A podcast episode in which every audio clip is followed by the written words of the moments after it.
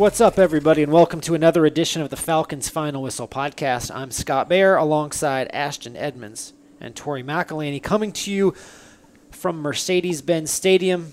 The roof has been closed, the sun has gone down, and the Falcons have ultimately lost their week 9 matchup 20 to 17 to the Los Angeles Chargers. What a shock. This was another dramatic one. Um, this is The sarcasm was very heavy. I mean, it, all but all but two games have been uh, one score. Yeah. Have come down to the end. Last week against Carolina, they emerged victorious from one of these tight ball games. This time they did not. We are going to break down exactly what happened, what went right, what went wrong for the Falcons, including going over uh, their running game. The really stark difference between the first and third quarters for the Falcons and the second and the fourth. Um, we're going to dive into their defense, some third down conversions. Uh, we are obviously going to talk about that two crazy turnover sequences, kind of back and forth, especially when Austin Ekeler fumbles, Taquan Graham picks it up, loses possession, and then that sets up the game-winning field goal. Uh, so we're going to get into all that, and of course, as we like to do, put this thing in big picture perspective. yeah. Capital J journalism. Capital J journalism. Actually, that's more of that's not like journalism. That's more of just like talking about what is yeah, I, I feel like about to happen. Well, well, Tori, give me some capital A analysis about what you thought of how this game played out um, and how we ended up at a final result that was unwelcome for the home team. Yeah, I think the word that I would use to describe this game was frustrating. I think it was a very frustrating game, and I think it honestly, I, I felt just as frustrated watching this game as I did watching last Sunday's game for almost the same reasons. And I'll say this it, the, the defense is still having issues getting off the field on third down. That is what they are still having issues. The offense, what I will say about the offense, I know last time on the podcast I talked about the need for the Falcons offense to start quicker. They did that.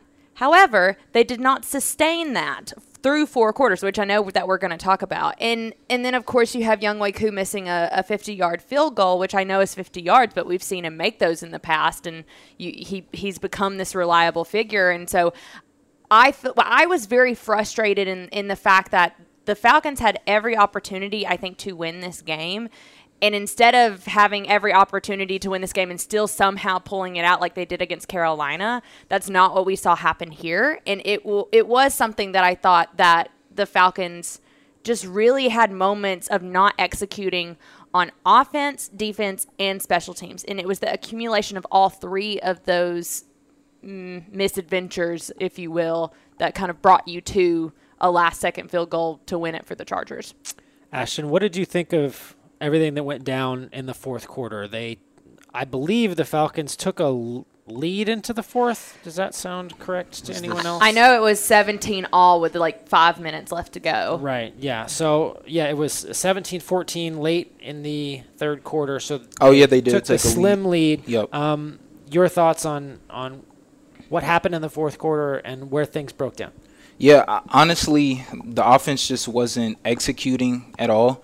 Um, I think Mariota he threw a lot of incomplete passes, a lot of deep throws uh, to Kyle Pitts, to um, Drake London. You know what I'm saying? Uh, it was just a lot of things on offense that that wasn't working. Um, the defense, again, I, I feel like the defense was doing okay, um, but they they weren't executing at all. They, you know, Justin Herbert was, was throwing a lot of short passes that resulted in a lot of chunk yardage. Um, I feel like Joshua Palmer, he had uh, a big day. He was open, you know, majority of the game. Um, I think he had over 100 receiving yards, so that really hurt the defense a lot. Um, but I, I just think late in the fourth quarter, you know, we didn't see that consistency that we saw in the first quarter translated to the fourth quarter. I, I just think the Falcons didn't finish through four four quarters.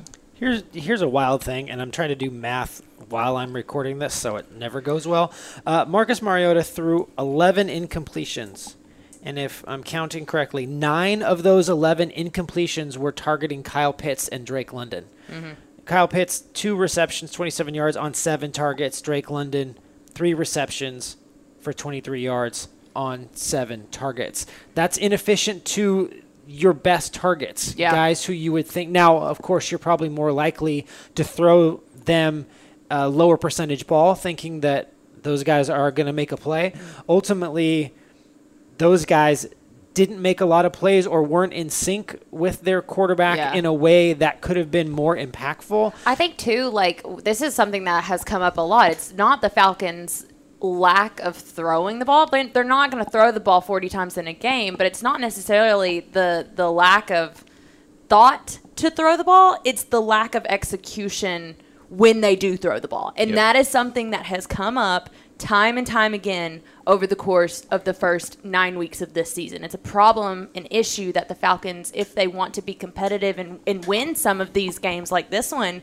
it's something they got to fix. Yeah, and it, it was a great stat I read in Nerdy Birds, which you can find on Fridays, uh, written by John Dayton and Matt Haley. Um, and I think a stat that wowed me is that they run into heavy boxes, which is eight or more individuals in the box, and, and NFL high 46% of the time going into this game. The reason why I bring that up and is just to try to say the way that you keep defenses honest, right, is being able to not only throw but convert those deeper shots. It was something that they did better against Carolina. It's something that they didn't do very well here, and I think ultimately it was costly. Tori and I, the the running dialogue during the game needs to be on a Twitter space or something like that. We said someone should give us a headset during the game, Yeah. just just to hear our ramblings. But then I was like, maybe don't do that. Yeah, yeah. uh, uh, Tori and Scott and Ashton unfiltered. Maybe that's a bad idea. Uh, yeah. Nonetheless, um, that just that if if they're not staying on schedule yeah. with a productive first down, if they fall behind early, it's hard for them to convert with the way that this passing game is going. That's something a point that I think Tori has brought up a number of different Yeah. times, and I think it showed up here during this game that when they were able to get three plus again this is your number not it's this is not my idea. I want this to be very clear. I'm regurgitating the smartness from miss mcelhaney. Are we all clear on that? Okay cool. Uh, I but- appreciate the credit. but I but I think that it's a good point, and I think that until they get this passing game to become more efficient, Yeah. it's going to be harder for them. You know, to to because sometimes you have to make off schedule plays. Yeah. Sometimes you're going to have like the Chargers did, first and 25, and they convert. You have to be able to to do that, not because sometimes everything won't go perfect. Does anyone And- understand what I'm saying? No, no, I you're I feel like. I'm losing myself. No, no, no. And another point that I would make, you're going to have teams that are going to load the box to take the run away. When you have a guy like Tyler Allgeier who is running at a clip where he is averaging 9.9 yards a carry. That is a true story. 9.9 yards a carry, people. Is that When- good? When he is doing that, you're going to have teams that are going to load the box. You have to be able to take some of that pressure off of the run game. And I think it goes back to also running the ball is not a problem No. here. It is the Falcons ran for 201 yards rushing today. 5.7, a clip, two touchdowns. Oh, That is a wild number to lose the game. And so I I really am sitting here kind of I go back to the whole frustrating thing Eh, that what I said at the top. It's like with this offense, and I think this is something we talked about actually in the Bengals loss, where it's like, ha- is there a formula for d- defending the Falcons' offense? And I think it's interesting because I asked Marcus Mariota about the the three and out in the fourth quarter, the the the with five minutes to go in the game, where they ran the ball on first down. He takes a deep shot to Kyle Pitts. It's an incompletion, and then I can't remember what that they threw an incompletion on third down and then punted. Right. And he was talking about that play, that whole sequence uh, in a nutshell. And he kind of said, you know, they go to the pass on second down because they load the box and you try and get some pressure off of your running backs and your offensive line. So you try and hit hit Kyle Pitts deep and you don't hit him. And I feel like that probably happened more times than not when you're looking at, you know, those targets that you were talking about to Drake London and Kyle Pitts. How many how much of that is to set up what the Falcons can do in the run game? I feel like for years we've been talking about how the pass is set up by the run. And mm-hmm. I feel like now we have switched that in this year where it's like the pass has to set up the run because right now the run is the one thing that is consistently successful for the Falcons this year. Yeah. And when I kind of look at it, I look if they can solve that problem, and they don't have to be, you know, the run and shoot or No. anything, right? They don't But have to throw the ball 35, 40 They can times a throw the ball 23 times Yeah. and be just fine. Totally. Uh, They just have to be more efficient with it. And I think that if they can solve that problem, this offense could be really good. Yeah, we've seen them. We've seen that. You yeah, know? th- during individual drives, you will see those moments where they connect on a pass and they're consistently running the football, and you're like, "That's how it's supposed to look." Yeah. because this this offense is, I mean, Arthur Smith. It, it's well coached Yeah. and it's well orchestrated on game day, and he comes with a good plan. But if, so if the exe- if the execution can improve just a little bit, I think a lot of these other problems that we're talking about that are being exposed aren't that big of a deal. I think maybe not everything has to be a last minute. De- uh, a last minute thing. Question is, can they do it? Right. Um, and that's the real issue. Um, so when it comes to the running game, that's in a good spot. We've identified, you know, kind of what the issues were in this game in particular. Ashton, you look at the first quarter, Falcons dominated. You look at the third quarter, they were better. Second and fourth did not go well. And Arthur Smith, um, uh, ta- uh, talking about the difference between the first and the second quarter, said we certainly allowed them to go back out there as we. Uh, you feel like that you have the momentum, you get them on the ropes a little bit, but that's the NFL. We have to find a way, and we'll continue to do that as they get back to work. Finding that consistency. That's another one of these themes, right? This team is both inconsistent in games and between games Right. it seems like you know um, how do you know like how do you i guess how do you solve that is a terrible question but how much of an impact is inconsistency and was inconsistency in this game Yeah, I mean, I, I go back to what Tori said. Um, I, I think those misplays uh, was the determining factor in this game. Um, I, I, the Falcons, ex- they definitely have to stay consistent. I mean, you know, when they start when they start fast and they and they execute in the first quarter, I feel like you know that brings some type of momentum to the Falcons' offense and defense. I think the defense executed well, also in the first quarter, uh, limiting Justin Herbert, limiting Ekeler on a run. Um, but those inconsistent quarters, the second and fourth quarter, that's what hurt the most. And you can't let a quarterback like Justin Herbert get hot. You can't let a running back like uh, Ekeler find you know open holes or um, run a deep route or, or catch a short pass that, that might result in a 20 yard gain from Herbert the Falcons have to limit those specific things, and and I think if we're going to contend for a playoff spot or continue to stay atop of the NFC South, we have to to clean up those things. You know what's a wild stat is uh, if you look at I, I have it pulled up, so I'm going to read it. Sweet. In the first quarter, Atlanta had 145 yards and scored 10 points. The Chargers had 16 yards and scored no points. Then it was completely flipped on its head in the second quarter. The Falcons had negative five yards in the second quarter, no points. The Chargers had 166 yards and scored 14 points. wow Wow. That is when you look at that stat, just without any other context at all.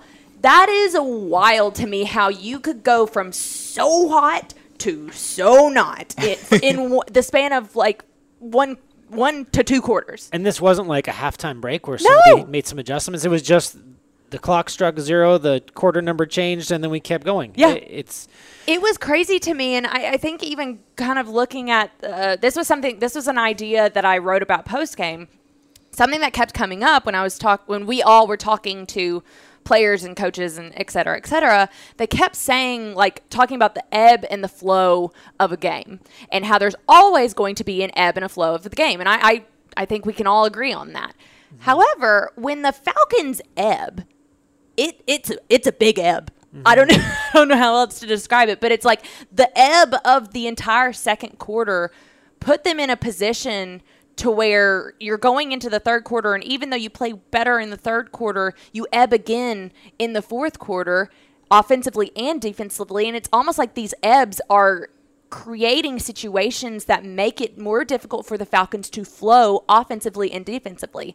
They are at their best when they are kind of flowing, where it's not terrible, it's not fantastic. They're just kind of moving the ball. They're coming up with some key stops, even if they they have defensive drives that last the full length of the, the field or 20 to 20 when they start ebbing and when they start getting in these negative yard situations and giving up 166 yards and 14 points in one singular quarter, that is where the ebb becomes almost insurmountable. Right. Tidal wave style, Yeah. where it, it just kind of hits you and knocks you back, and can you recover? And the Falcons ultimately did recover for a while, and we're going to get to, I'm sure, what everybody wants to hear about, and that is uh, the Austin Ekeler fumble recovered by Taquan Graham, which was he dropped the football as he was uh, trying to get a big return, set Yeah. up a big play for his team. Um, Ashton wrote about this. Um, Ashton, we're going to go over some of the quotes uh, that Arthur Smith and Taquan Graham said because I know this is a flashpoint for fans. Be, before we do that, can we just all have like a gen have, have like a genuine human moment here? Taquan Graham, as we all have gotten to know him over the last two years, is just a genuinely good dude Yeah. who cares and wants to make plays for this team and and And does. is a good football player Yeah. and a heavy contributor on a defensive line, as Tori pointed out before we started recording defensive line stats. Um, they're not showing up on your fantasy team, and It's they're like- not something that you're going to tangibly Yeah. notice, especially with the way the Falcons play their defensive front. Yeah. Okay, so we we have to deal with this singular negative moment in his season, but I did not want to dive into it. One, we're not blaming him for anything. Nope. Two, his contrib- his positive contributions in this game and really throughout the course of this season must be noted. And I- they greatly outweigh this one moment that he had, in my opinion. Right. So all those things being said, Ashton, uh, what was the post game conversation? First from Graham, um, and then for Arthur Smith, the head coach, who uh, really stood up for his good young player. Yeah, for sure. I'm, Graham honestly was in was in great spirits. You know what I'm saying? He his head wasn't down. Um, he wasn't sad. You know, he was the the gist of what he was saying is, you know, I have to move on from this situation. It's football. The ball slipped. Um, you know, he really wanted to make a play, but the ball just came out, and you know, he couldn't really do anything about it. Um, Arthur Smith was extremely proud of Ta- Taquan, and, and the quote from Arthur says, "I back TQ 100,000 percent. He wanted to make a play. It's a funny shaped ball, but I love TQ. He should never hang his head down. He scooped the ball up and it slipped out. He's a defensive lineman, and the ball takes funny bounces sometimes. And I, I just think, you know, TQ, he's going to learn from this moment. This was his first um, NFL uh, fumble recovery, and you know, he just he even joked and he said maybe switch out the leather palm gloves to, to stickies. Maybe he, he even said that after the after the game. So I think you know Taquan isn't he's not going to dwell on something like this. Um, he felt like he contributed to the loss, but we all know he didn't. Um, Well, I mean, he he definitely He did- contributed yeah. to the loss. Okay. But, yeah, but I wouldn't say that that's the sole that was reason. yeah, Yeah. Right. That's true. Um, but I would just, all in all, I would just say TQ was was in great spirits after the game, and it's something that he looks to build upon. yeah. I'll say this too about TQ, and um, it goes back to kind of what Scott was saying when we were talking about it. I, was, I, I did say, you know, if a defensive lineman isn't getting a sack, it's like it it in the eyes of people. I think sometimes watching the games, it's like, oh well, they didn't do anything. I never heard their name called, so they didn't do anything. But with that position particularly, and I think Dean Pees has talked about this a lot, is like they are contributing to a lot of different factors as just getting the quarterback off their spot. And I think that we have over the course of the, these first nine games, we've seen, I think, the Falcons' defensive line be better at doing that in comparison to what they did last year. I think last year it was a huge issue that they that the quarterbacks were just way too comfortable in the pocket against this defense. I feel like at, at this point now, even against Justin Herbert, who I did feel like played, you know, fairly well and, and there were moments that I think he did maybe have too much time in the pocket, but I do think that you were seeing this defensive line get after quarterbacks in a, in a, at a better rate than not. Uh, but before TQ and for what he's been to the Falcons this year, I mean, you think about just how the Falcons let go of Tyeler Davison in the offseason. Right. They think that they're going to go into the 2022 season with Grady Jarrett, Marlon Davidson, kind of hoping that Marlon Davidson was going to get a, a have a good healthy year for them, and then you have TQ kind of acting as your reserve guy, and, Vincent Taylor. Vincent Taylor, who you get off the street, who you would think was coming off of an injury, was really excited to get out there, someone who could provide depth for you. That was your core of defensive li- interior and Anthony Rush. and Anthony Rush. That was your core of interior defensive linemen.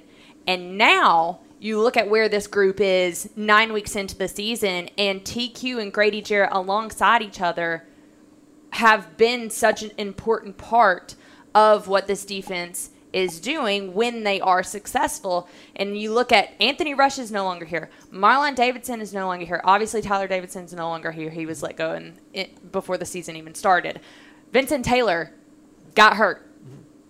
All of these names, you now have Abdullah Anderson and Jalen Dalton, who was just elevated from the practice squad. Like all of these names, and and even in all of this change and everything, I th- feel like TQ has been a solid contributor from the from week one to where we are at week nine. And I, I don't want I say all this to say like I don't want people. I, yes, he should ha- not have fumbled the ball. We can all agree on that. He would agree on that. Everybody would agree. You have to hold on to the ball in that situation and that it was costly. and that it was costly.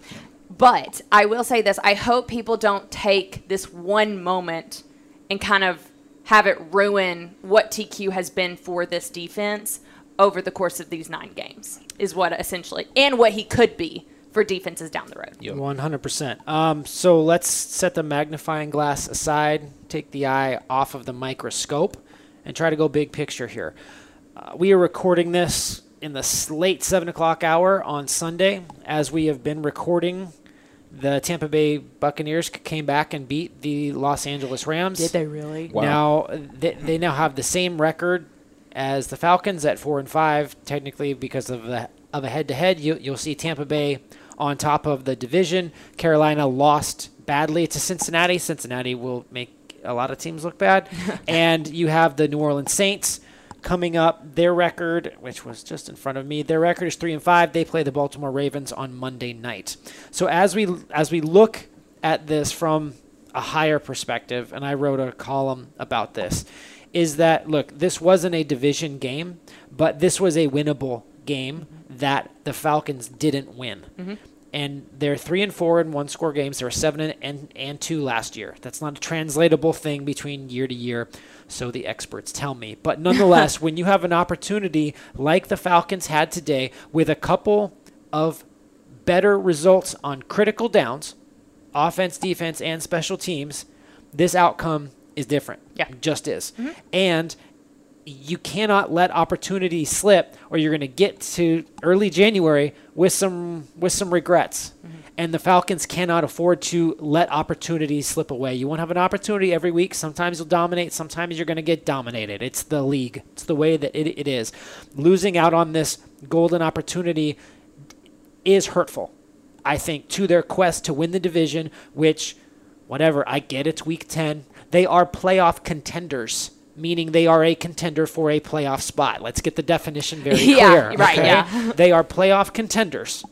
To win this division, they have to do better when they are given opportunities like this, when they are in games and they have a chance to get a W and maybe start seriously stacking wins. Mm-hmm. This goes back to the consistency problem Yep. that they've had, and it showed up again today. M- Maybe some people might say they got a little lucky against Carolina. I think they made one more play than Carolina did. Their kicker is pretty good, right? So, so I, I think that when you add it all up, you can't continue to let these opportunities slip at this rate and expect to be standing atop this division. Yep. Um, that's where I think they stand. Of course, they have a huge. If every game matters, as Olamide Zaccheaus pointed out to me, every game matters. Division games matter even more, mm. and the, and they have that Thursday night game. Kind of, Tori, we're we're, we're we're at the pivot point in Yeah. in the season. We can say that we're heading into the second half of the year. Evaluate maybe kind of where the Falcons are. Like maybe nobody expected them to be in this division Yeah. race, but here they are. If if they do the right things, they which they can control, they could win this whole thing. Yeah, I, I, I think it's really. I, I look at this. I don't want to get too far ahead and start Right. speculating too far ahead. But if you are just looking at this Thursday night game coming up against Carolina, it's a big game for many reasons, but mainly for I mean for just the NFC standings, Right. Eh, NFC South standings. I'm sorry.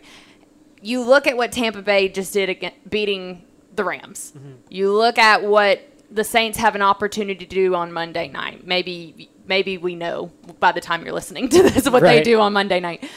You but then you look at the Falcons and, and it really does feel like in this division because of the way that the league is kind of playing right now that every team kind of has their destiny in their hands. You know, you, you, I, I really do feel that way because it is kind of the old saying on any given Sunday, like anyone can beat anyone. And I feel like more than ever, these last few years have really been dictated by that old cliche. And, and so for that reason, Thursday night's game, the more the more division wins you get, the easier it is for you to get a playoff berth. And mm-hmm. that's just how it is. So because of all that, this is a very, very important game on Thursday night. It's going to be very interesting to see how the Falcons bounce back on a short week. It's also going to be very interesting to see what changes both teams make after playing each other, what, 10 days ago? Right, 10 That is going to be, it, it is a quick turnaround. It is very fascinating, I think, to, to see, because it almost becomes like a, a coaching chess match Right. when you ha- when you have two teams that know a lot about each other, especially recent knowledge of each other. Um, I think getting Cordarrelle Patterson back th- this time around may make a difference in terms of what the Falcons can do offensively. I think that that is kind of advantage Atlanta. But an advantage for Carolina is that we don't know who the heck's going to be under center for them. Yep. It could be Baker Mayfield. It could be PJ Walker. It literally could be either of the two at any point in time during four quarters of the game. We don't know that. So that's advantage, I think, Carolina. There is so many storylines that are going into this Thursday night game, and the outcome of it, I think, very much dictates where the Falcons go moving forward in their division, just in their division. Right. Yeah, and I I think that that's a good way to look at it. It's week 10. Let's not start thinking about the week 18 matchup against Tampa mm. and really hone in on what's coming up here. And Richie Grant called it a must win. Yeah. It's week 10. Maybe it is, maybe it isn't. But it seems like that's where their head is at. Ashton, let's kind of wrap it up here. Did What were your takeaways from what the guys were saying in, in the locker room about moving on from this loss and having a game against Carolina on a Thursday night? Seems like everybody, everybody was just kind of kept harping on the fact that, Yeah. hey, got to turn the page, got to turn the page, Yeah. got to turn the page. That was literally the quote of the night from literally every player, even TQ. Um, they not they're not really harping on this loss. They're looking forward to Carolina, like Tori mentioned. Baker Mayfield might be under center. He had two touchdowns today against the the Bengals in the last two quarters of the game. Um, you know, player. It's a short week. You know what I'm saying? Monday, Tuesday, Wednesday they got practice. Thursday they have the game, so they can't really harp on this loss against the Chargers, who are not in their division. They have to learn from it and they have to move on and, and win this divisional game. This is going to be very uh, crucial and very important on Thursday. And um, I, I just think players, uh, you know, they're they already moved on to Thursday's game, and um, you know, I, I think you know this week in practice, how they practice, um, and and how they what they learn from watching this game's film will be critical um, against the Panthers on Thursday. It's interesting too because Arthur Smith said in his post game press conference, he was like, "As soon as I leave here, we're moving on to Carolina," and I believe him when he says it. Yeah, 100%. I, I bet uh, as we're recording this on a Sunday night, he is probably at the office or in front of an iPad watching film, trying to get this team, as Grady Jarrett always says, you cannot let one loss turn into two. That is the Falcons' quest as they move towards Thursday night's game against Carolina. We're going to be in Charlotte. Of course we are. All three of us, as a matter of fact. Yeah. Uh, co- uh, covering this game, a huge divisional game, prime time. Uh, should It should be a fun one, and we will talk to you after that one. Gosh, in just a few days' time. So, thank you all for downloading, listening, subscribing to the Falcons Podcast Network. If you haven't done that, do it right now. See vous play. I love that. I've officially lost my mind. So, I'm going to get out of here before, before I say any more crazy stuff. I'm Scott, Ashton, Tori. Thank you guys so much. We'll talk to you again after that Panthers game.